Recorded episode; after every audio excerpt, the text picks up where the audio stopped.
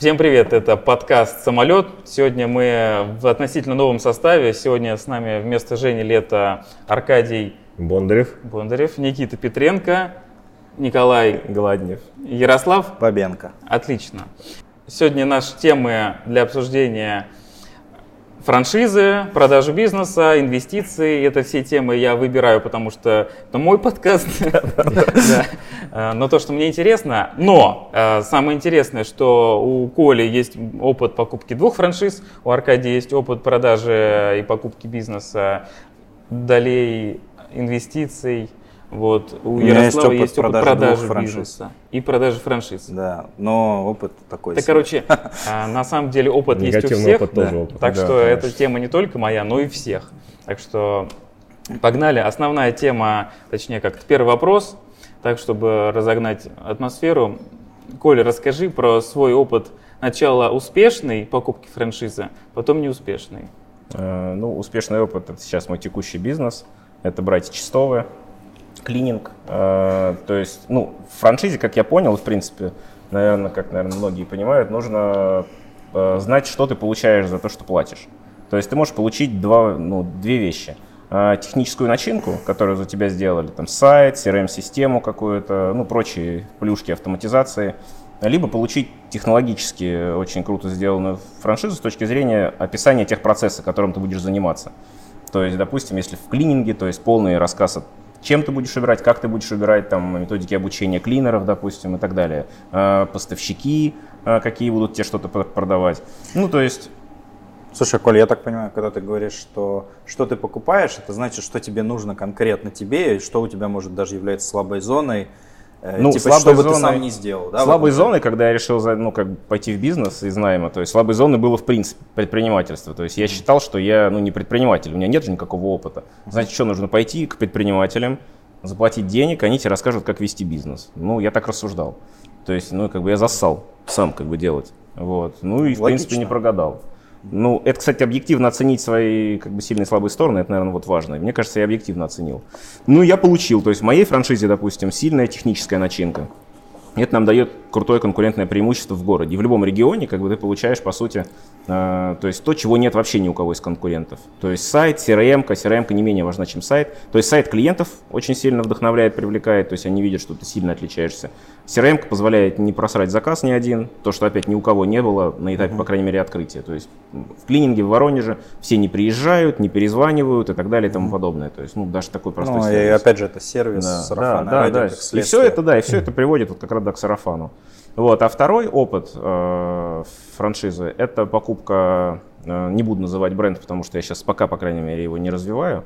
Э, то есть, ну, это э, покупка, как это, быстрых стрижек, назовем это так. То есть несколько сейчас, сейчас многие пытаются туда окунаться, но там, допустим, я мало что получил. Я намеренно покупал, опять же, потому что, ну, я в стрижках вообще ничего не понимаю.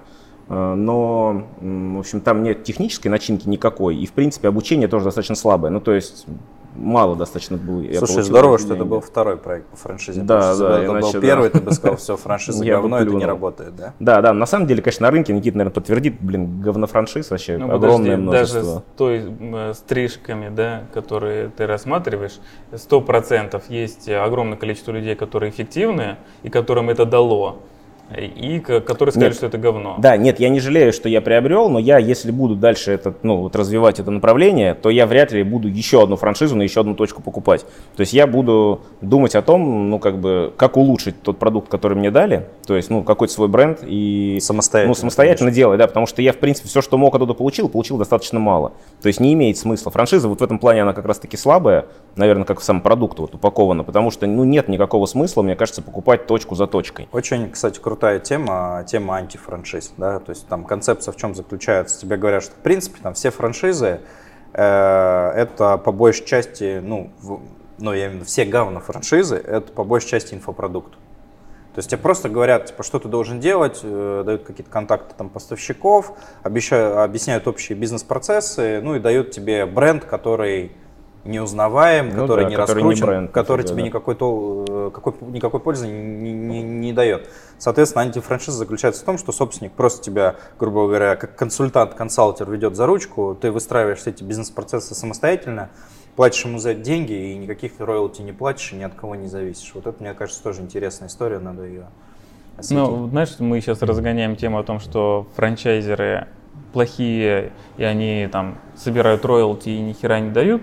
Uh-huh. Но с другой стороны, можно посмотреть еще, я вижу этот рынок со стороны франчайзеров, насколько э, им тоже это не близко. Короче, uh-huh. все мои консультации по франшизе называются «Отговаривая от упаковки франшизы». Это типа для большинства, особенно воронежских бизнесов, это вообще губительно.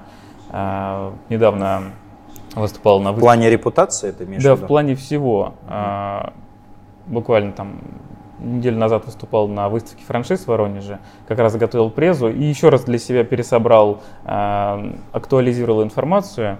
И потом люди ко мне подходили, и все, кто подходил, а, спрашивали там, я хочу купить, упаковать франшизу, что мне делать, расскажи.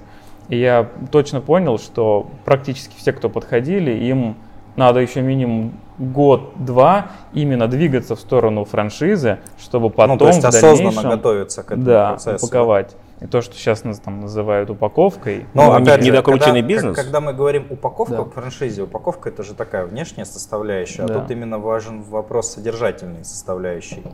То есть создать, а потом упаковать или докрутить, да? Ну да, вот недосозданный получается, да, да. недокрученный Так бизнес. вот, как, к э, опыту франчайзеров, что там говнофраншизы и антифраншизы, которые там роялти, одни выманивают, другие говорят, мы вообще без роялти. Угу. И вот как раз для франчайзера содержать франчайзинговую сеть может быть на первых порах вообще убыточно ну, до да. первых там 10 партнеров, что ты тратишь на их содержание партнеров поддержку там сотку в месяц, угу. а они тебе платят 3 копейки.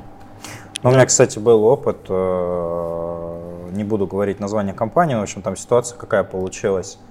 В общем, получается из-за того, что изначально франшиза не была проработана и финансовая модель нормально не была просчитана для франчайзи с точки зрения их рентабельности и прочие вещи, то компания основная, ну, назовем это управляющая компания, да, а, не могла, запуская различные акции, да, синхронизировать их по всей сети, потому что, грубо говоря, у УК это было выгодно, франчайзи это было невыгодно. И каждый запуск каких-то маркетинговых акций всегда упирался во франчайзи, типа они просто не могли себе позволить делать там такие скидки или вписываться в такие акции, просто потому что они отработали в ноль или в минус.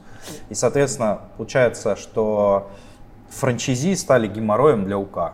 Вот то есть они начали тормозить рост основной управляющей компании. Вот такая ситуация тоже может получиться. Ну и очень важный, кстати, момент с подбором э, франшизи, франчи, да, франчизи. А, франчизи. Нет, вот, то есть со стороны, если франчайзера mm-hmm. говорить, то есть наберешь э, дурачков, и все, как бы. И бренд можешь конкретно себе похерить, то есть сложнее продавать, потом следующая франшиза будет, то есть очень нужно четко. А многие продают, ну как бы это же бабки, что ничего себе, о, человек покупает, да пофигу, кто он вообще. Если у него деньги там, как раз таки, да, на все эти маркетинговые потом штуки.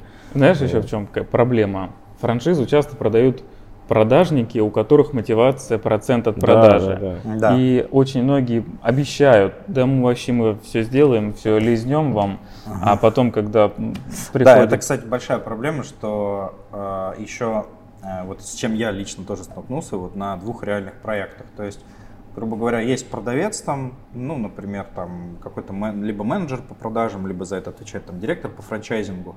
Он, да, обещает франчайзи там, грубо говоря, золотые горы, но аккаунтингом э, и поддержкой франчайзи он не занимается. То есть, грубо говоря, дальше он этот гемор передает кому-то. И часто вообще проблема в том, что если вы продаете франшизу и у вас нет человека, который, грубо говоря, будет топить за результат франчайзи, и это будет его мотивацией. То есть, он, грубо говоря, его мотивация в роялти, который вам принесут франчайзи, если они сделают результат вместе с ним, то это как бы будет полная жопа, потому что получается, что франчайзи как такие неприкаянные, то есть они не понимают, кому им обратиться, то есть тут еще вопрос менеджмента.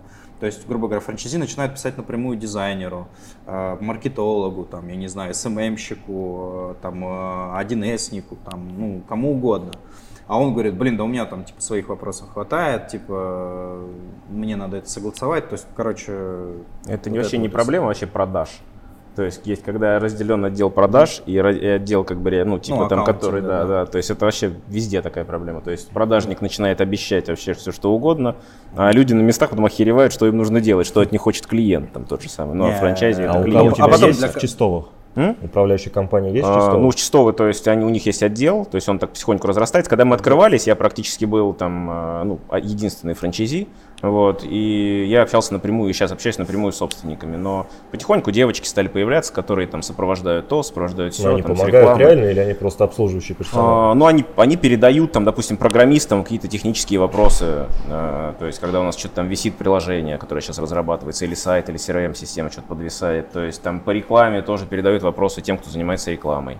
То есть настройка, потому что у нас настраивается реклама, что тоже очень круто, кстати. Вот в моем понимании хорошая франшиза будет там, где есть хорошая управляющая компания, которая в принципе занимается тем, что развивает франчайзи. И Управляющая компания и а... отдельная команда да, да, по да, работе с франчайзи, которая еще синхронизирует остальную часть команды. И у них, возможно, нет своей точки, ну, условно, там, ну, они тут... не занимаются самим бизнесом, они, то есть, создали управляющую компанию, которая занимается ну, продажей ну, и управлением работы просто, с франчайзи. Тут просто надо задаться вообще, почему вообще в корне, да, почему франчайзинг появился как таковой.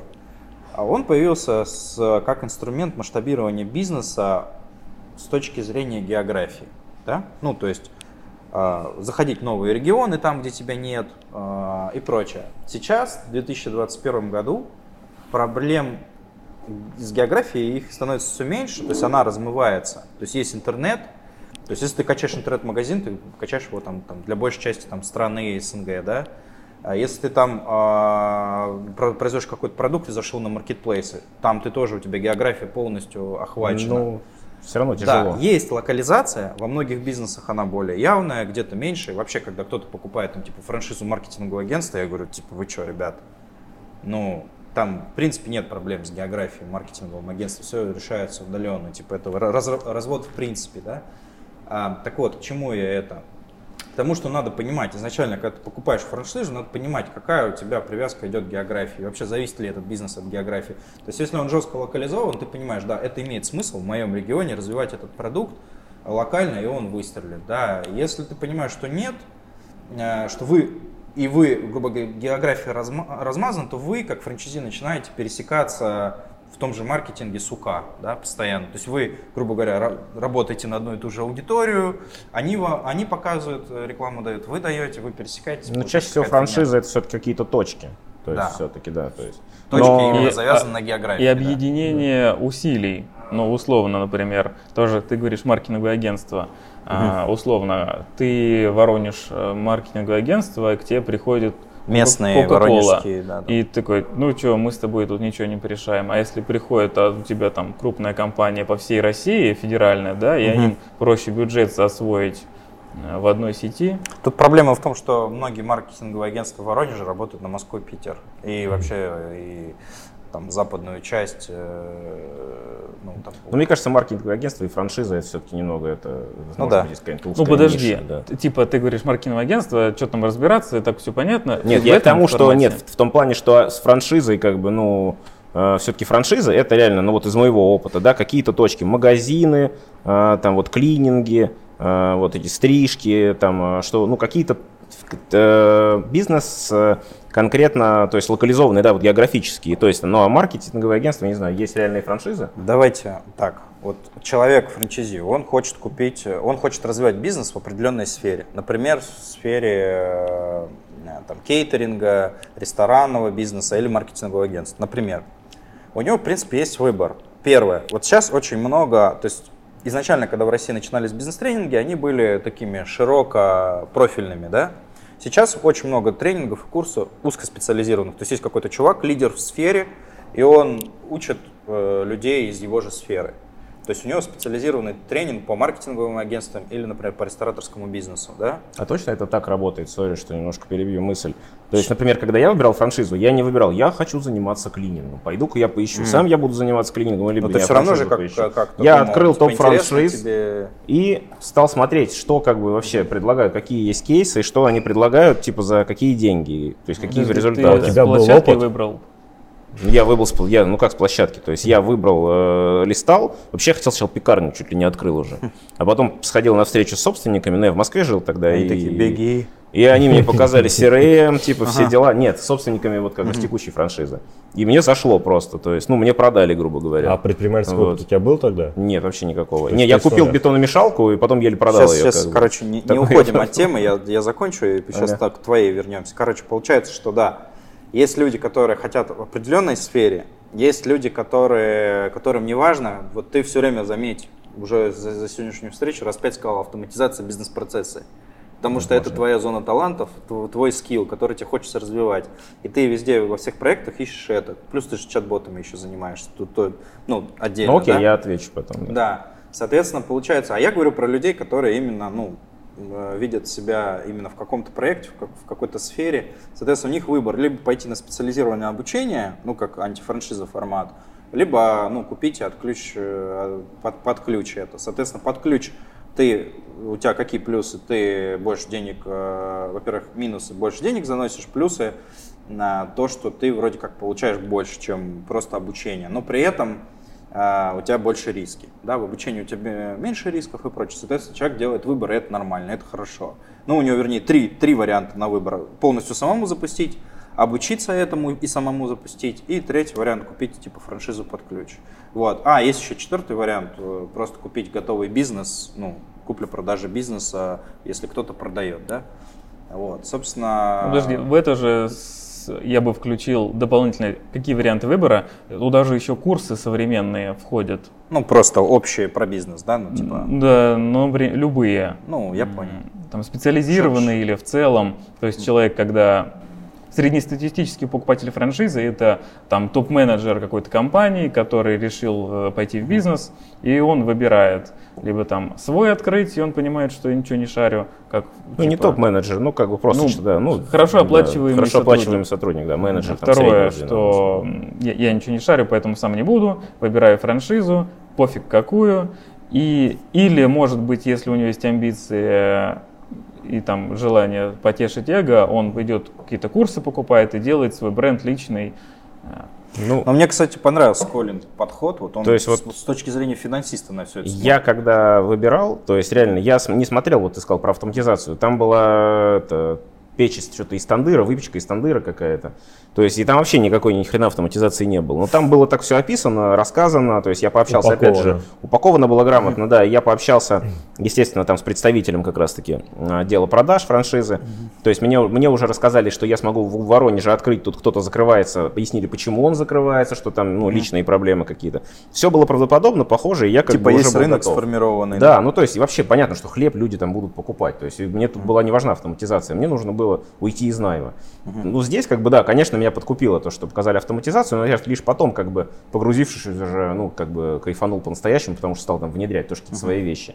Вот. И все-таки я вот не знаю, как люди выбирают. Мне кажется, если человек хочет открыть э, уже в том, с чем он является экспертом, как-то глупо франшизу покупать. Ну, если ты уже, типа, офигенно знаешь в клининге, допустим, был э, вот менеджером там по клинингу лет 15. Ну, неужели ты будешь, блин, покупать ну, франшизу? Тут очень хороший вопрос. Почему человек изначально не открыл свой бизнес в этой сфере или почему к этому так долго шел? А ответ всегда он, в принципе, один. А, то есть, как мы говорим, там бизнес, да, это большая система, которая состоит из там, основных там каких-то моментов. Соответственно, человек, э, допустим, работает э, в отделе продаж менеджером, да, топ-менеджер какой-то, или, может быть, даже руководителем отдела продаж. То есть он продает эту продукцию там, в опте, отвечает за розничную сеть и прочее. Но у него одна зона продажи. Там дальше вторая идет зона, да. допустим, финансы, маркетинг, он не понимает, как эти все лиды, там, допустим, заявки приходят. То есть он знает их только как обрабатывать эффективно. Э, и дальше, там, например, есть там что еще, финансы, бухгалтерия, логистика, менеджмент, да, логистика да. и прочее. Соответственно, либо он ищет э, этот топ-менеджер кого-то себе в партнерство из той же команды, которая закроет какую-то зону, в которой он слаб, там, например, там, логистика и закупки, да. Либо он, э, ну, пойдет, опять же, на те же курсы, либо купит готовую франшизу, где ему объяснят эти модули, то есть где ему эти ну, пробелы ну, заполнят. Может, так. Я хотел... Мне кажется, самое главное все-таки, кто покупает.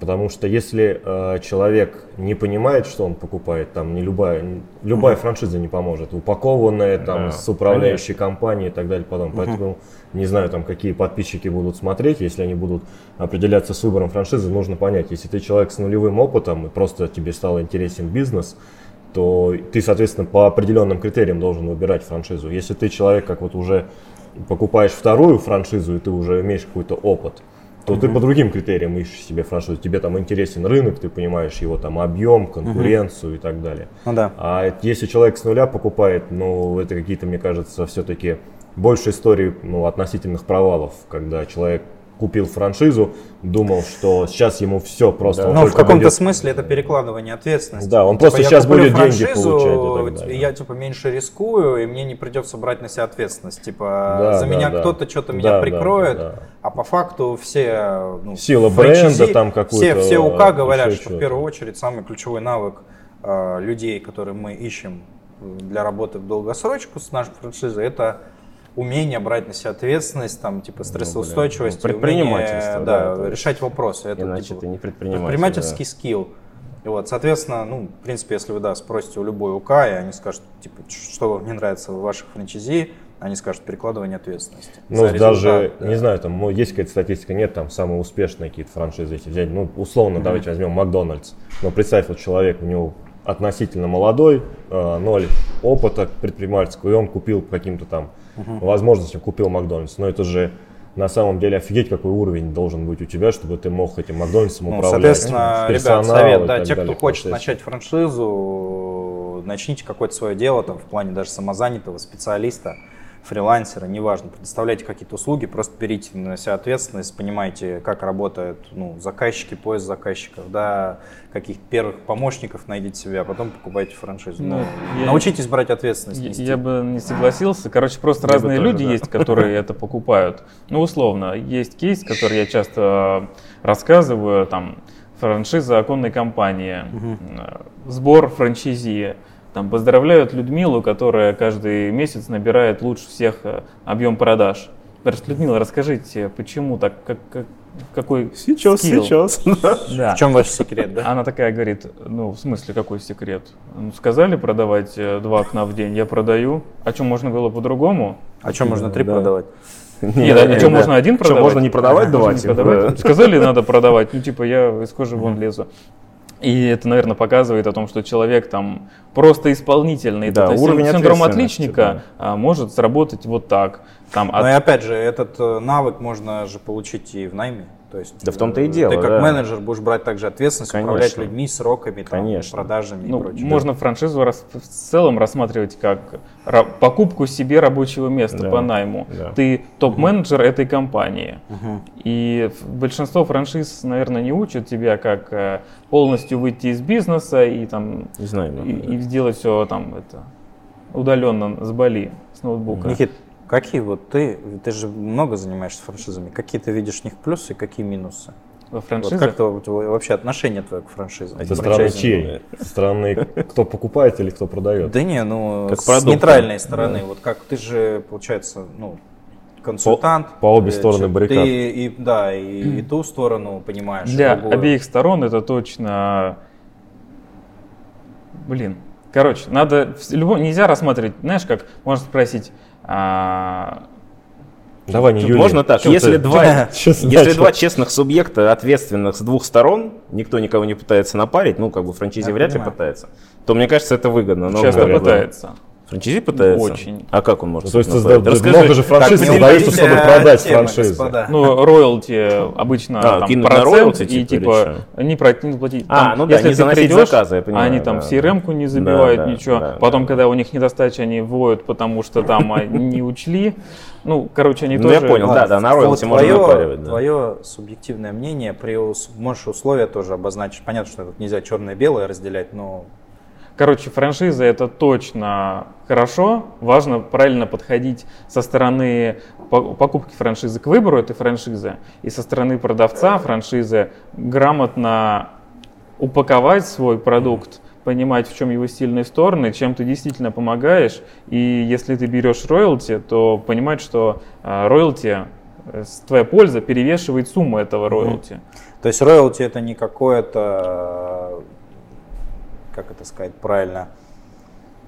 Не пассивный процент. Ну, не то, что да, пассивный, ну как... Э, не могу ну, ладно, забей, забей. Как государство берут э, под управление другое. Что ты хочешь сказать? Сдавайся, Ярослав. Погнали. Ладно, короче, я расскажу опыт. Сейчас мы, я работаю с компанией Хмельник, помогаем с упаковкой. И у них есть управляющая компания, там целый этаж в бизнес-центре. И они э, предоставляют там бухгалтера, кадровика, маркетологов, в общем, всех-всех-всех, там, а закупочников. И зарплату платят им сами, они же работают на их точке, и они же предоставляют все эти услуги для франчайзи. И мы, короче, посчитали, что для франчайзи э, он, франчайзи платит 3,5% от оборота, от выручки. Uh-huh.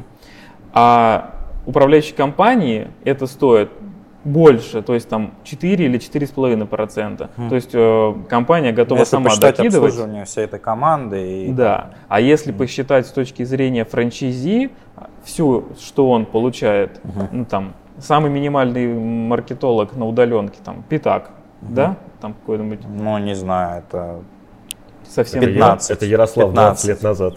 15. Ну, не знаю, говорят же там, типа, а, у нас девочка Инстаграм ведет, типа, это норм. Это маркетолог. Ну, это типа маркетолог. Ну, ну да. если с глазами обывателя смотреть, там, пятак здесь, потом кадровик, это мне девочка придет, тетя Люба там оформит всех, э, еще пятак, потом там бухгалтерия э, еще посчитает, а может быть та же самая. В общем, даже по минималке набирается сумма гораздо большая, чем он работает по франшизе. Угу. Ну, то есть а, важно создать такую ценность, что тебе неэффективно Показать, не работать. какие у тебя альтернативы, ними, что они да. невыгодны, да? Ну, короче, ты к тому, что при условии того, что обе стороны нацелены на результат, и они понимают вот эту вот синергию и пользу друг друга, и именно будут ее давать, то франшиза это всегда хорошо, да? Ну, типа, если это хорошо для УК и хорошо для Ну, франшизы. ты, знаешь, нельзя так, наверное, вообще говорить. Э, слишком усредненно, мы же не в вакууме. Ну, понятно. И огромное количество переменных, которые, ну, я точно скажу, что франшизы это бывают хорошие, и их не стоит бояться. Вот так. Uh-huh. Uh-huh. На рынке есть хорошие франшизы, если их покупает хороший предприниматель, да. то получается то будет плюс. толк, да? да? будет толк. Ну там тоже хороший предприниматель в чем и его замотивированности в моменте.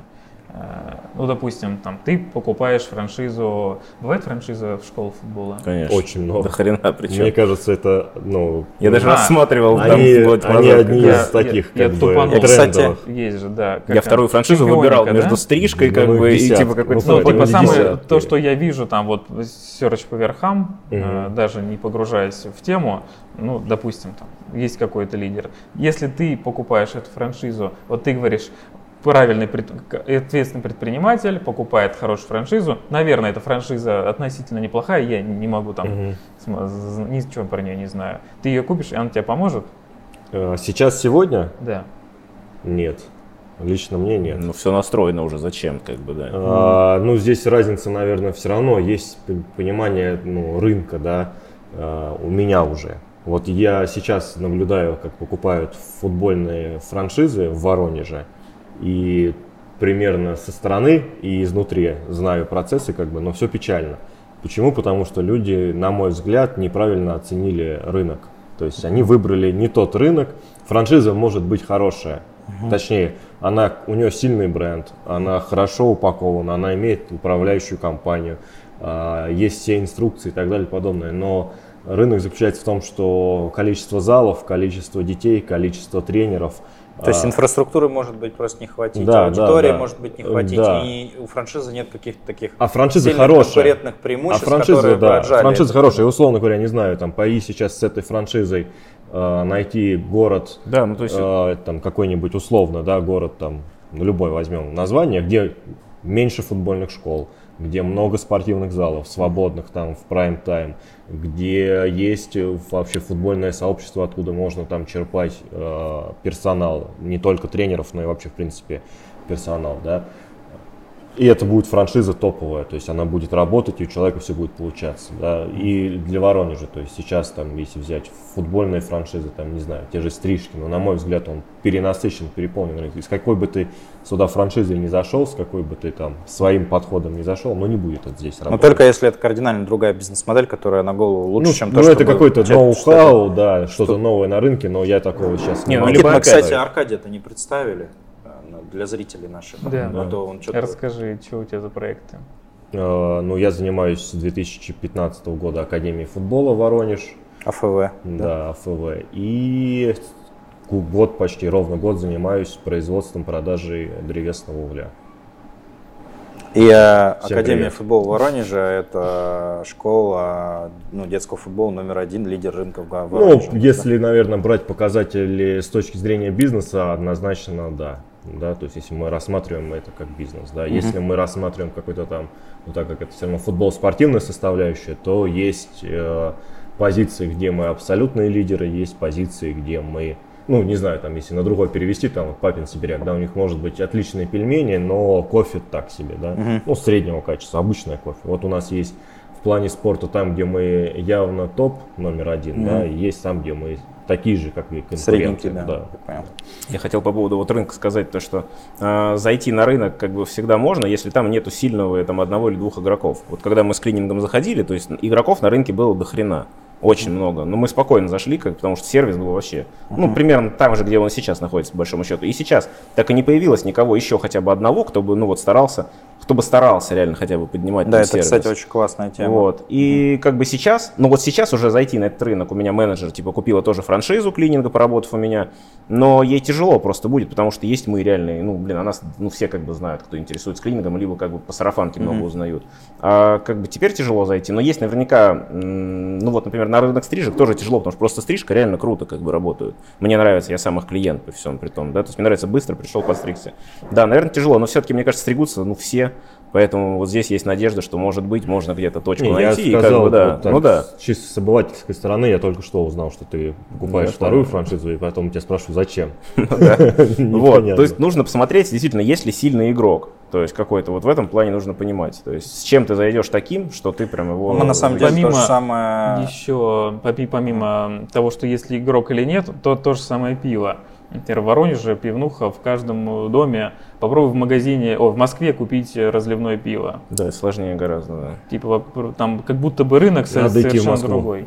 Да, да. И, вот, и вопрос, либо в Москву идти, потому что там типа нету конкурентов, либо, ну, наверное, что ты не первый э, такой умный. Наверное, там законодательное регулирование какое-то жесткое, общем, да, да. Что там по-другому работает рынок. Надо и... понять причины. Нет, да, надо, узнать, надо проанализировать, на самом деле это не так, на самом, ну, это, наверное, кажется сложно, но на самом деле... Короче, мы пришли к тому, чтобы покупать э, франшизу одним из, мы сказали, вопрос важен географии, второй вопрос э, это рынок. То есть что происходит на рынке, какие на нем есть игроки, слабые или не сильные. И покупая эту франшизу, то есть получишь ли ты какое-то да, конкурентное преимущество и отожмешь ли ты эту долю рынка. Вот мы, например, в маркетплейсах та же самая история. Если мы заходим в какую-то категорию товаров, мы смотрим, какой рынок. То есть мы смотрим вплоть до того, э, сколько э, продавцов делают 80% выручки. То есть, грубо говоря, если 80% выручки делает, допустим, там, там 60 или 70% карточки, то это хорошо. Это значит, рынок размазан, и когда заходит сильный игрок, он может что-то отжать. А когда ты видишь, что 80% выручки все делают два продавца, и они висят в топе, и они взяли все сливки, то с ними будет тяжело конкурировать. Ну, то есть примерно такая же схема, да. Или ты смотришь, какое там соотношение спроса и конкуренции. То есть это тоже, то же самое анализируется, ну и так вообще по рынку в целом. Вот, соответственно, как мы говорили, да, когда ты видишь, вот Коля сказал, его кейс, у него был сформирован рынок, было много всяких мелких э, ребят, которые были э, с говенным сервисом, с хреновым маркетингом, с плохими бизнес-процессами, но при этом все это как-то работало, и он понимает, что он, да, более сильный, как эти ребята, которые в Америку приплыли, а там племя майя были, да, то есть они понимали, что да, сейчас мы тут все развернем, все, все наладим, и у нас будет все гораздо круче, потому что мы просто более сильное племя, да, ну типа вот и все. Ну, да. Надо просто сервис давать, мне кажется. То есть проблема все равно есть в России, что никто не хочет э, ну, давать сервис хороший. Хорошо общаться по телефону, брать трубки, говорить здравствуйте. Но маркетинг делать более-менее научились, как бы вот за ну последнее ну, да, время. Да, да. Благодаря тому, что есть Ярослав. Не. Благодаря тому, что есть Яндекс, Google, можно тупо вломить туда бабла и просто что-то типа Я думаю, что история с маркетингом в России, вообще популяризация и вообще то, что эта история сильно переоценена и раздута, ну, на мой взгляд, это заслуга БМ как бы сто процентов. Не, ну, да. То есть это те, кто это популяризировал маркетинг. подлил масло в огонь. Не, ну это я не говорю, что я же не говорю, что это хорошо, то, что эта история популяризирована и раздута. Я говорю, что факты просто констатирую. Поэтому, а с сервисом, да, сейчас проблема. Если кто-то придет и будет качать массово, что типа сервис рулит, давайте подтягивать сервис. То есть одним маркетингом ты уже сыт не будешь. Маркетинг тебе позволит привлечь клиента, ну и сделать продажу.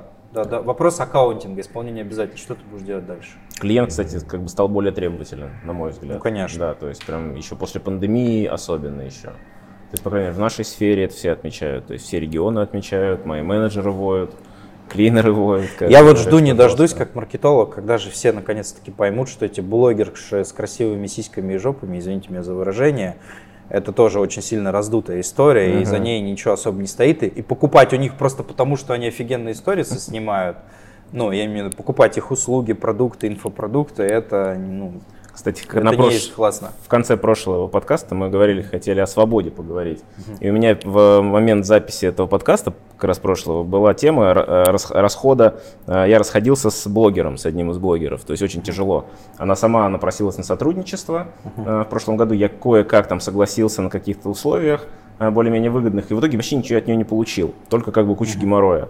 Вот, и в итоге, ну, мы с ней как бы вот распрощались, буквально я сказал, давайте поговорим. Она говорит, да, давайте так переписываемся. Я сказал, все, окей, расходимся. И мы закончили переписывать, записывать э, подкаст, я включил, выключил авиарежим, и она мне написала, окей, все, ладно, до свидания. И у меня прям свобода такая, как бы, знаешь, вот.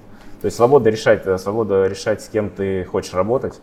То есть, и вот, кстати, я боялся часто с блогерами, это вот потому что ты сказал, что Э, то есть ты боишься с ними расходиться, потому что ожидаешь, что они выльют на тебя ведро говна. Тут, тут, тут, тут надо посмотреть э, вообще предысторию рынка блогерства. То есть вначале были блогеры, которые набирали бешеными темпами аудиторию, пытались продавать рекламу, и это как бы работало у них. Потом люди, которые, ну, бизнесы, которые у них покупали рекламу, поняли, что это нифига не круто, и люди уже не доверяют рекламе блогеров потому что многие обожглись и поняли, что, блин, доверять блогеру не значит доверять тому, кому он рекламирует. Это как бы первое. Дальше блогеры сказали, хм, ага, реклама ни хрена не работает, буду, короче, продавать свои услуги и свои инфопродукты, типа, буду монетизировать лучше свою аудиторию. И сейчас вот эта стадия, которая тоже спустя время, она тоже перестанет работать. И вот мне интересно третий этап, который будет, что они будут делать дальше, когда поймут, что не, ну да, какие-то большие блогеры останутся, у которых большая аудитория, и они все равно будут продавать рекламу, будут продавать ее успешно. А вот что будет с вот этими мелкими блогерами? Я думаю, что значительно сократится вообще количество и вообще хайп блогерства, то есть он уменьшится. Останутся какие-то реально сильные игроки.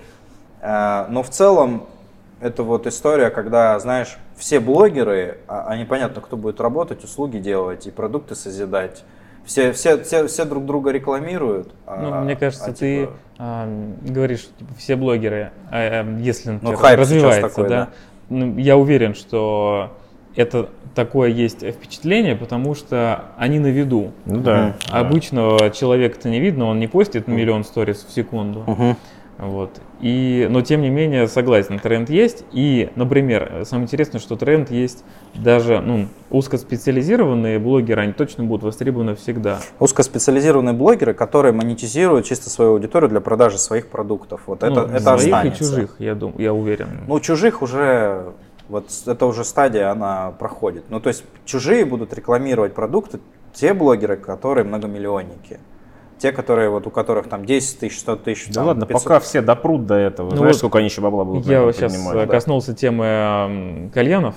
Оказывается, огромный рынок блогеров кальянных, которые делают обзоры, когда новый продукт, короче, uh-huh. любая кальянная компания, которая заводит новый продукт, uh-huh. они сразу там бабками намазывают этих блогеров. Ну, каких-то амбассадоров себе отбирают. Да, и так это работает. И типа по-другому до, до крупных масс донести там нереально, потому что есть закон там о распространении табака, там курении, да. Я просто хотел закончить коротко мысль о том, что не нужно бояться вот для предпринимателей, если нас смотрят какие-то будущие или молодые предприниматели, там, а не надо бояться расходиться с блогерами, особенно если тебе неэффективно ну, сотрудничество, то есть ты чувство этого не получаешь. Если ты за год сотрудничества ничего не получил от человека, то и говна ты от него тоже не получишь. А ты посчитал? Вообще как бы ноль. У меня, да, у меня ни один промокод не сработал, кейс, как бы, то есть она не выкладывала сторис. миллион рублей слитый на блогеров с доходом где-то 150 тысяч. А какой? А, ну, не, не лично мой, а, ну, скажем, а в чем был косяк? там, где я работал. А? В чем был косяк? Ты можешь проанализировать? Плохая оценка, вывод. А, косяк был в том, что, ну, возможно, как мне кажется, а, неправильно было отобрано ну, сами блогеры, ну, да. потому что вопрос неправильно было проанализирована их аудитория, вот скажем так, это первое. Второе, то, что пыталась э, по старинке на хайпе, ну, продажи в лоб. То есть вот продукт купите, ссылка, перейдите, может какой-то промокод получите.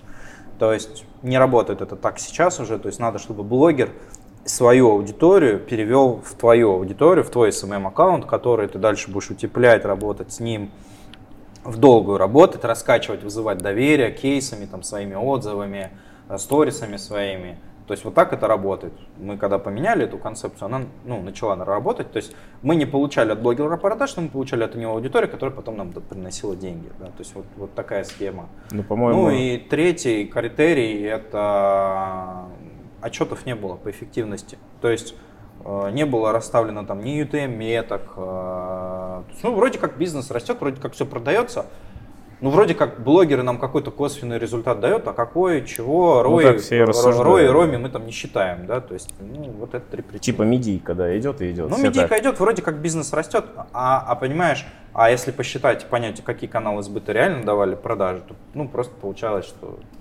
ну да. Не, ну у нас, кстати, работает, например, качественная реклама от блогера. То есть, если они не просто говорят, купи там клининг, а они снимают, как наши девочки убирают, угу. снимают результат, снимают свой восторг. Ну, какой-то кейс дикий. комплексно рассказывают. Да, да, да, то есть, конечно, это как бы дает сразу, если человек не пустышка, он даже может там 5000 подписчиков иметь, но это реально аудитория живая. Вот как у нас, например, даже бизнес наш аккаунт, это прям живая аудитория, это не просто нагнанные какие-то люди, там у нас там чуть больше 5000, но они реальные как бы и тогда может даже человек 10 прийти, там 15 человек, которые всего 5000 подписчиков имеет. А может быть 100, 150, и вообще ни хрена никто не Короче, придет, я не знаю, может меня там посчитают каким-то э, психом, наболевшим, э, об, об, обж... А, обожженным, обожженным от блогерства. Но в моем понимании, что блогер, который дает ценность, пользу, а не только развлечения, не только развлекательный контент, это вот и есть блогер. Конечно. Те, кто дают только развлекательный контент, это не блогеры, это шуты. Да, которые вот таких просто, никто не будет слушать, да. Которые просто, ну, ну, если, да, у них там многомиллионная аудитория, там, детишек, у которых не сформированное сознание, ну, окей. И нету денег. Подожди, как бы... прецедент, Альфа-банк, Моргенштерн. Да, ну, делал там 27 тысяч э, карт кредитных. Ну, а ты же видишь, какая там травля на, на эту тему сейчас началась. Люди там просто публично начинают резать карточки Альфа-банк, выбрасывать, там отмечают Моргенштерна, Альфа-банк, говорят, я не хочу с вашим банком работать, потому что это там чмошник, грубо говоря, представитель вашей компании, директор по развитию молодежи. Это же не сказать, что это прям крутой кейс. Это он и кейс, и антикейс одновременно.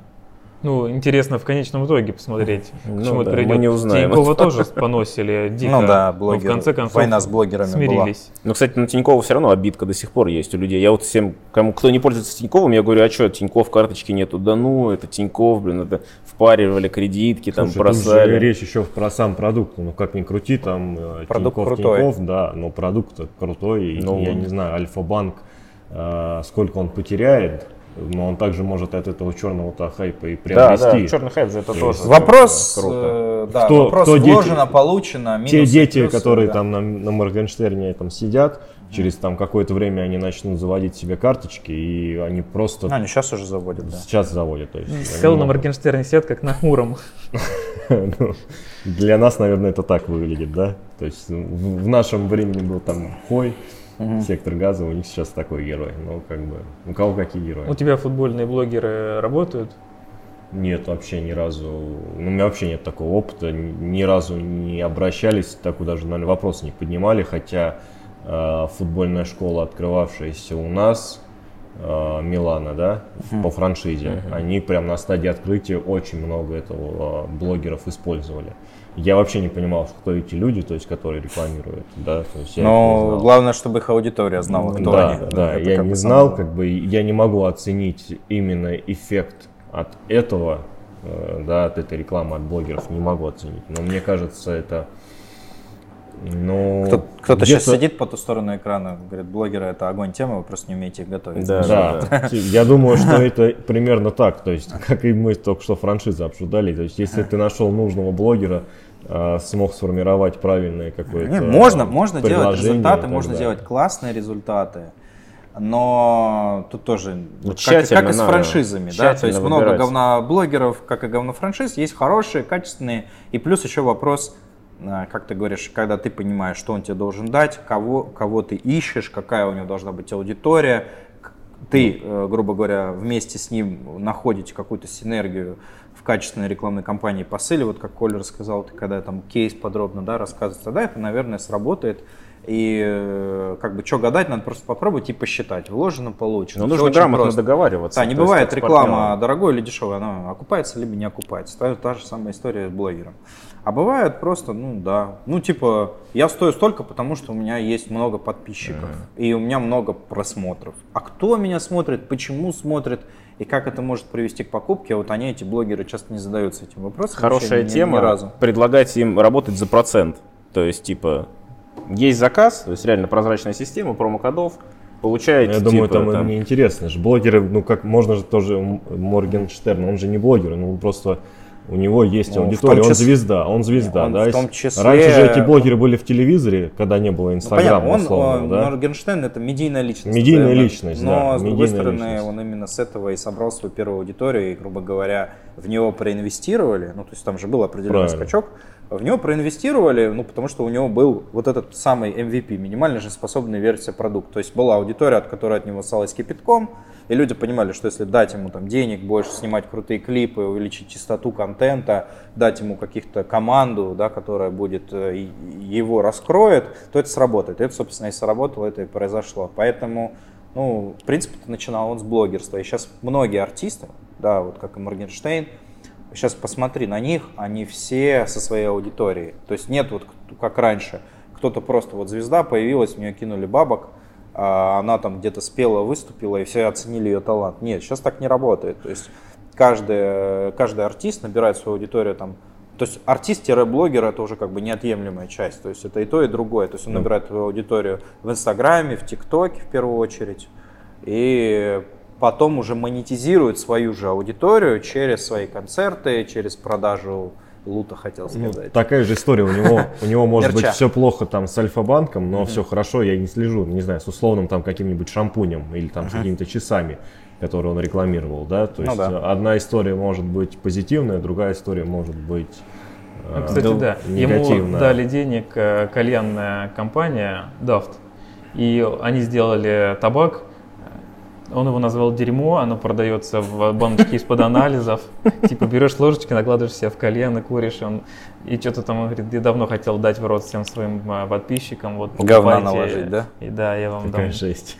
Вот. И я, мы были в Москве в, в кальяшке, в разных. И я спрашивал у всех а, кальянщиков, говорю, у Моргенштерна вчера там вышел э, троллик с табаком, что скажете? Одни сказали, фу, это мы к дерьмо даже не будем приближаться, другие сказали, это класс, это вообще огонь. У нас все спрашивают. Это очень интересная тема. Мне кажется, скоро будет такой термин введен в маркетинге, знаешь, как эффект Моргенштерна. А, в чем заключается этот эффект? Просто расскажу тоже свой кейс. У нас вот в маркетинге, в инфобизнесе есть э, такой кейс, как Саша Чепышка. И, и, и, э, Easy Easy, там, Think About It называется, короче, его блог. У него сейчас там, я не помню, сколько подписчиков, ну дофига. Вот он лидер в маркетинге э, среди тех, кто продает курсы, продает их на, на большие чеки, там зарабатывает там по, по 2-3 по миллиона в месяц. Короче, крутой чувак. И вот он тот же самый Моргенштерн. То есть он делает все не так, как все. То есть он вот именно такой... Ну, то есть он говорит, короче, ребят, я хочу себе взять новую тачку, поэтому мы запускаем ту курс, я меркантильная, короче, сволочь, мне нужны ваши деньги, но курс будет огонь, короче. И все таки о, класс, он не такой, как все, он говорит правду, как есть в глаза, то есть все там пытаются как-то это завуалировать, там еще что-то. И вот э, и Моргенштерн, и вот этот Саша Чепышка, они очень похожи именно вот в своей харизме. И я помню, что я анализировал его путь к успеху, к чему он пришел. Вот он, он именно раньше был как все, то есть он пытался быть каким-то таким, знаешь, хорошим парнем, который говорит, я вот продам э, вам курс по своей веб-студии, вы заработаете денег там, и там вот это, вот это, то есть, ну, типа, был как все. И когда он стал вот именно собой, то есть вот какой он есть в жизни, он там стебется, угорает, ходит там со всех и говорит, я меркантильная сволочь, занесите мне свои бабки, э, или там выкладывает э, там на стенку свою, как он там захуесосил какого-то клиента своего или еще что-то, и это работает. То ну, есть, это ипотировать называется. Да, Может, он и не такой и, даже, кстати, а специально ну, это делает. Возможно. Но мне кажется, что вот э, хорошо быть э, эпатажным, когда ты это часть твоей личности, потому что это будет естественно. Но таких же не может быть 10, 20, 30. Таких не рынке. может быть, но заметь, их становится все больше. Э, то есть, грубо говоря, ребята, которые хотят зайти в эту нишу, ну, стать медийным человеком, там, и зарабатывать на этом, они понимают, что если ты будешь как все, ты ничего не, не добьешься. Ты должен быть каким-то уникальным, немножко ну, да не, ну, припизнутым. Надо быть вообще уникальным. Вот, вот быть как все, ты ничего не добьешься нигде. То есть будешь как все, как бы в любом бизнесе, тоже будешь как все, ну, ни хрена не зарабатывать. Вот, да.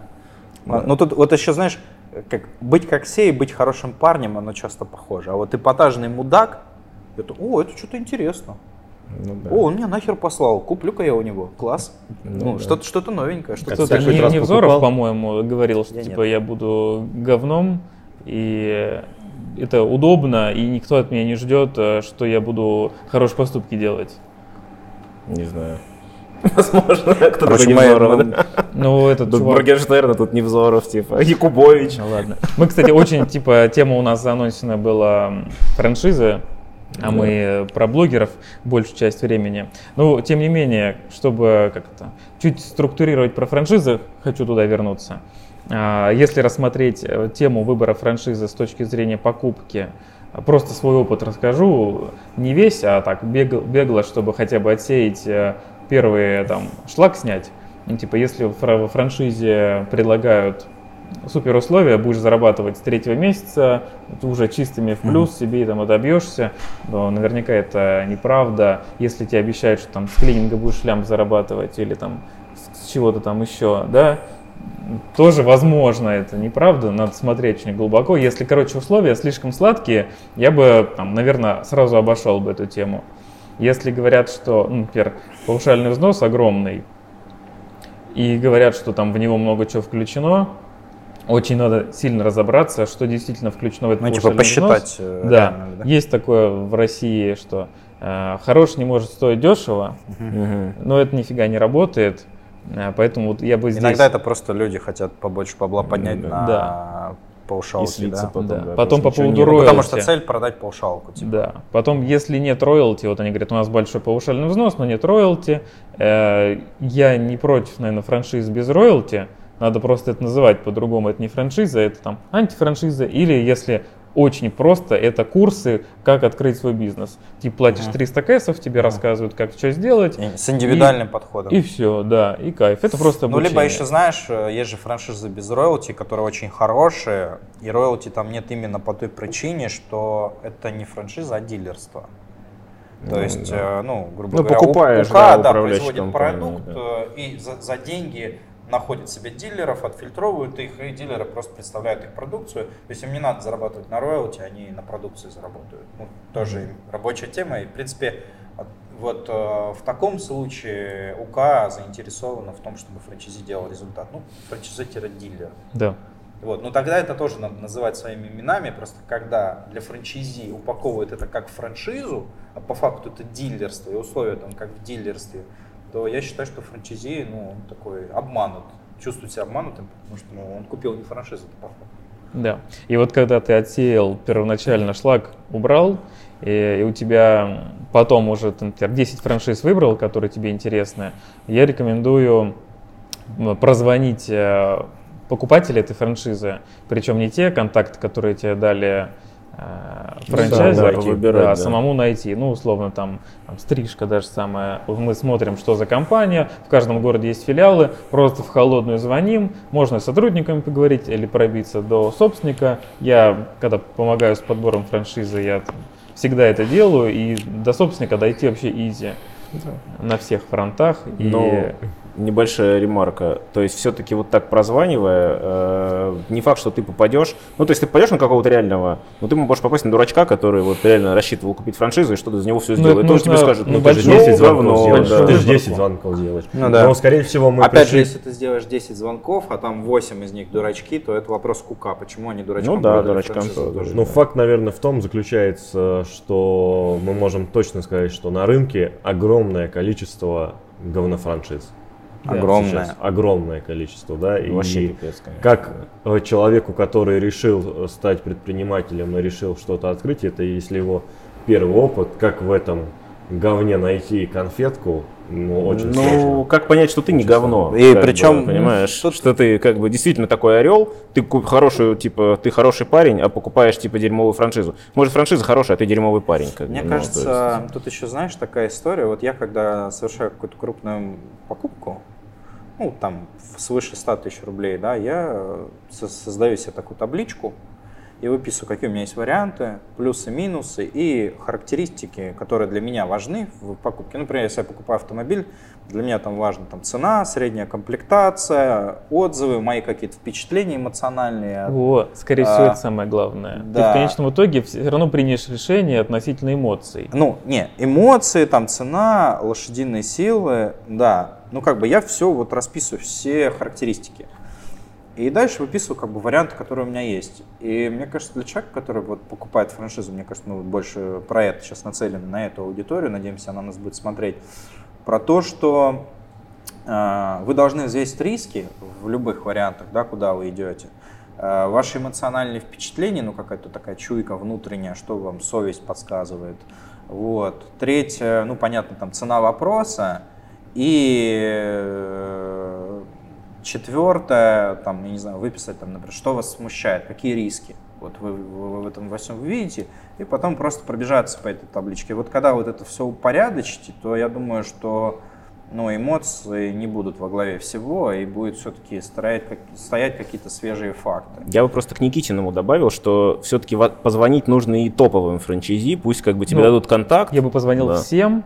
Но и того, кому посоветуют, как бы. Потому что ты посмотрел бы на успешного и посмотрел бы на среднюю я, температуру. К сожалению, да. там а, огромное количество франшиз, которые там перелопатил, и когда мне давали контакты, это были либо бывшие сотрудники, которые открыли, и они там mm. еще процент получают, или вообще подставные. Mm-hmm. Но мне часто, я продал, я не знаю, помог продать почти все франшизы, которые сейчас у нас вот в бренде работают. Мне mm-hmm. постоянно направляют. Я честно делюсь опытом, рассказываю там негатив, позитив. Mm-hmm. И сам, когда я выбирал, опять же, стрижку, я спросил, как бы работающий все-таки, потому что ну нафиг мне дадут. А процент то есть от продаж? К сожалению, Надо нет. Я несколько раз поднимал да, этот вопрос, но как-то не получается типа, пока. Ну, менеджерский. И да. я как бы позвонил также парню, и он как бы он действительно открывает. Мы с ним даже вместе заказывали оборудование, он открывал следующую точку, я открывал первую. Вот. А мне как бы и напрямую также сказали в самой компании, то есть что, ну да, у нас есть как бы там кто одну, одну открыл, и ни шатка, ни валка работает. Но опять же, это же не повод говорить о том, что франшиза плохая. Есть же успешные франчайзи. Э, но опять же, с другой стороны, если сама УК э, открыто дает контакты да, франчайзи, да. говорит, дозвоните, они же понимают, что они и рискуют и негатив э, как бы, получить, но и позитив, если в целом человек доволен. Ну, это нормальная история, да. Не, обязательно надо общаться, просто нужно и успешных стопроцентно выбрать, и среднюю температуру, ты как бы тогда больше поймешь. Потому что все-таки, ну, много, как франшиз много, так и людей, в принципе, которые не способны к предпринимательству, тоже очень тут, много. Тут опять же надо понимать, начать. что тот человек, который покупает э, франшизу, он в первую очередь выступает в роли инвестора. Он же инвестор, ну, у него есть какая-то сумма денег своих или родственники ему дали, неважно. то есть, но он их инвестирует. Соответственно, вот мышление инвестора, какое оно, да, какие критерии в принятии решения, какой, какая работа проводится в отборе проектов инвестиционных. Вот. Ну, просто надо быть готовым ну, ёбывать. Ты, ты не типичного показываешь а, этого покупателя да, франшизы. Да, Я понимаю, что я не типичного, но я пытаюсь стать какую-то пользу, ценности, советы тем людям, которые хотят купить франшизы. То есть вы инвесторы, вот ведите себя как инвестор, тогда все у вас будет окей. Ну. Я Скорее всего, они не могут так себя да. позиционировать и понять, а что мне делать, если я инвестор. Да, ну, я, я инвестор. Ну, я инвестор. А, а я космонавт. Все, вот я, я инвестировал во франшизу, когда я, кто и когда мне переведет деньги мои. Я считаю, если покупаешь франшизу, франшизу будь готов въебывать в первую очередь. А тут матом ругаются? Ники, я тебе много раз ругнулся. Да. Нихуя. Тебе вопрос. А, франшиза или покупка готового бизнеса? Ну, это разные аудитории. Это типа BMW или Mercedes или Toyota. Ну, да, одно и то же. Ну, да, как? Да, нет, BMW или Toyota. Давай эту да. тему раскроем. Что ты на это? Нет, подожди, я за, закончу вопрос по поводу, как выбрать франшизу. А, я сказал, что как отсеять шлак, потом позвонить. И вот звонок очень тоже важный. А если ты спрашиваешь, как дела, вот я тебе звоню, Коль, что mm-hmm. у тебя как продажи идут, э, клиник работает, все заебись, да все работает. Да. Можно, а, можно брать. в том, что большинство в России принято как дела, Коль? Да все хорошо. По факту у тебя там жопа полная, но ты не хочешь тратить время и не рассказывать все говно. Ну, в России наоборот принято говорить, ой, бля, не мы же не американцы. Ну, тебя всегда спрашивают, как дела? Хорошо. Ну, нормально, да. Нормально. Нормально. Нормально. Нормально, это, говорят, да. Хорошо. Нормально это на троечку. Хорошо это на четверочку. Да, Неплохо это 4 с минусом. Отлично это на 5. Как у тебя все сложно. Идеально это пиздобол. Я, похоже. Мы поняли, да. Продолжайте, да. Я задавал вопросы не как дела, ну, типа как продажи, а там сколько вложили в открытие. Это абсолютно точную цифру, которую быстро не придумаешь. Вторая, как быстро отбились или отбиваетесь до сих пор и открыл бы ты еще вторую, третью точку. Да, какие это, сложности? Это там, основные да. вопросы, которые, ну там, и чем помогал управляющая компания. Да. Не придумаешь, безоценочно и... Слушай, ну, такие вопросы и задают. То есть вот люди, которые звонят, то есть они именно это и спрашивают. Типа там, ну а какие есть проблемы, а как вообще, а как реклама, то есть э, там работает, а кто как, как они ее настраивают вам. Ну, ну что вот, важнее ну, услышать, плюс или минус. Мне сегодня утром позвонил человек по объявлению с Авито и говорит, ну что, уголь-то продается, да? Да, продается. А, типа, это знаешь, как пирожки-то у вас хорошие, То есть продается-то, ну, услуги-то востребованы, да, но я бы, допустим, и вот я, я ему, я ему сразу вывалил 10 проблем, с которыми он столкнется как бы сразу. И если ты понимаешь, как эти проблемы ты решишь, да, то да. А, ну а смысл плюсы рассказывать? Смысл как бы плюсы да, надо рассказывать. Про какой, да. да плюсы ну, они... Плюсы в иллюзию вгоняют, да. Да, плюсы они есть плюсы. То есть, ну если ты, конечно, без руки, без головы, ты сможешь плюсы в минусы перевернуть сто процентов. Но так-то на самом деле важно думать о минусах, сможешь ты с ними работать, получится у тебя, есть ли у тебя такие качества, есть ли у тебя такие навыки, есть ли у тебя ресурсы или команда, их решить, или которая... команда, которая их решит эти минусы. И это, мне кажется, в любом бизнесе есть, там, что стрижки, что маркетинг. Плюс про плюсы тебе ты можешь сказать да, на самом деле нет, а про минусы ты как бы, ну... Нет, плюсов-то может быть 2, а минусов 12, да? да? Или может быть, плюсов может быть 20, но один минус, но этот один минус перекроет Я, кстати, все эти плюсы. очень крутую тему ты поднял, я сейчас, э, ну, собираю уже второй поток на маркетплейсы по обучению. Приходите, первый поток, ссылка и первый поток, я, знаешь, был такой наивный, не, не будет никакой рекламы. Первый поток я будет, был такой немного наивный, э, потому что я еще с реальными минусами в этом бизнесе не столкнулся. То есть мне, мне были понятны только плюсы, и у нас перло как бы все хорошо. Потом мы хапнули уже минусов, увидели как бы это все. И я теперь понимаю, что я не могу продать свой продукт, не предупредив людях о минусах, потому что это против моих ценностей, и, и меня просто, я не, я не смогу продать его тогда, я не могу продать его честно. Я, поэтому я в лекции, там, ну, там у меня будет марафон, я подготовил целый модуль, типа «Правда матка», я вас предупредил, типа ответственность на вас, если вас все это устраивает, то окей. Но там на самом деле ситуация в том, что все равно все эти минусы плюсами, они перекрываются на текущий момент. Я не знаю, как будет через два года, там как будет через год, но на текущий момент все это перекрывается. Поэтому но здесь можно, можно как по твоему методу табличкой, да?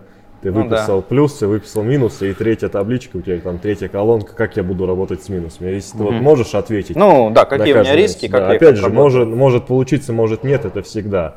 Но если ты садишься в автобус э, под названием франшиза, мне кажется, каждый может понимать, что в любой момент он может ну, закончить историю франшизы и с полученным опытом, с какими-то угу. наработанными вещами ну, двинуться дальше самостоятельно в этом же направлении, в этом же бизнесе. Ну, мне мне нравится, как у меня бухгалтер моя сказала, я этом задал вопрос, там, типа, как обойти там один момент по налогообложению. Она мне сказала, Ярослав, ну, кто ворует, тот и танцует.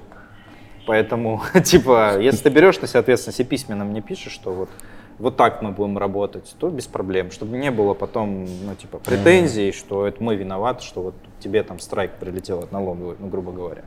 Так это называется. Сейчас это Страйк из налоговой, где ты это взял? Такой термин. Короче, эм, важно то, что вы проговорили, да, все плюсы-минусы понимать при выборе франшизы, но мой опыт подсказывает, я много франшиз продал, э, что все, кто покупали франшизы, они покупали эмоционально.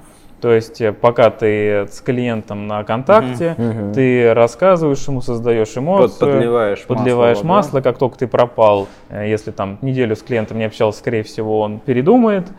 А, но всегда, когда я продавал франшизу, перед тем, как человек подписывал бумажки, я платил паушалку, я такой, чувак, стопэ, давай ты вот сейчас подумаешь, тебе это надо, ты понимаешь все риски, еще раз проговариваю, франшиза это там не а, кнопка «Где мои бабки?», то есть это не волшебная таблетка, придется пахать, ты готов, да, все точно, погнали. Ты так свою совесть просто чистил в э, конце, да? Ты прямо сейчас рассказал про продажу франшизы, мне это напомнило там давным-давно, еще до того, как я был женат, курс по пикапу, где типа был метод съема девушки, короче, в клубе. Там был такой подход. Ты, короче, должен ее постепенно там прогревать, прогревать, подготавливать почву. И в тот момент, когда ты ее разогреешь, не вдумай, не, не вдумай, сука, пойти покурить. Потому что именно в этот момент ее увезет, заберет из клуба кто-то другой. Типа то же самое и с франшизой. Слушай, мы очень много-то поговорили про то, ага. как быть тому, кто хочет купить а, как быть тому, кто, кто хочет сделать франшизу, да, из своего то, бизнеса. Ну, Никита сказал, что есть же в твоем понимании какие-то стадии, ну, то есть, э, ну, готовности, да, как, как цикл жизни компании, я не знаю. То есть, получается, на определенной стадии развития бизнеса бизнес может позволить себе выйти на франшизы, и ты определяешь эту стадию, ну, по каким-то своим критериям. Э, у меня лекция на час. В этот подкаст мы не влезем. Кстати, я думаю, что время уже подходит к концу. А, это хорошая тема для будущих подкастов. Не факт, что это будет следующий подкаст про упаковку франшизы, но вы можете подписаться на канал и следить за новостями, чтобы быть Колокольчик в курсе. нажать еще. Ну, это как хотите. А, ну, конечно, лучше нажать. Нажмите, нажмите, да. Ну, это как хотите, но нажмите. Да, вот. И пишите в комментарии или там личные сообщения темы, которые вас интересуют и мы с радостью обсудим эти моменты, да, какого-то эксперта пригласим, возможно, вот э, Аркадия позвали, хоть он Зря. сегодня и не дали ему возможность раскрыться, но все равно спасибо тебе, что пришел. Да, да пожалуйста. За такие быть... деньги я всегда готов поучаствовать в мероприятии. Про блогерство, да? Э, тему, почему мы позвали Аркадия, у нас просто есть бизнес-клуб завтра, где мы все состоим. Возможно, будут какие-то другие люди приходить. У нас еще много есть завтрака, ребят, да, так что э, не только мы здесь будем э, следите за следующими выпусками, будут прикольные тоже гости. И большое хотел сказать спасибо заведению «Союз», которое нас приютило. И мне чисто локация нравится. Я бы, наверное, здесь продолжал писать другие выпуски. Напишите, как вам. Вот всем спасибо за внимание, всем пока. Пока. Счастливо.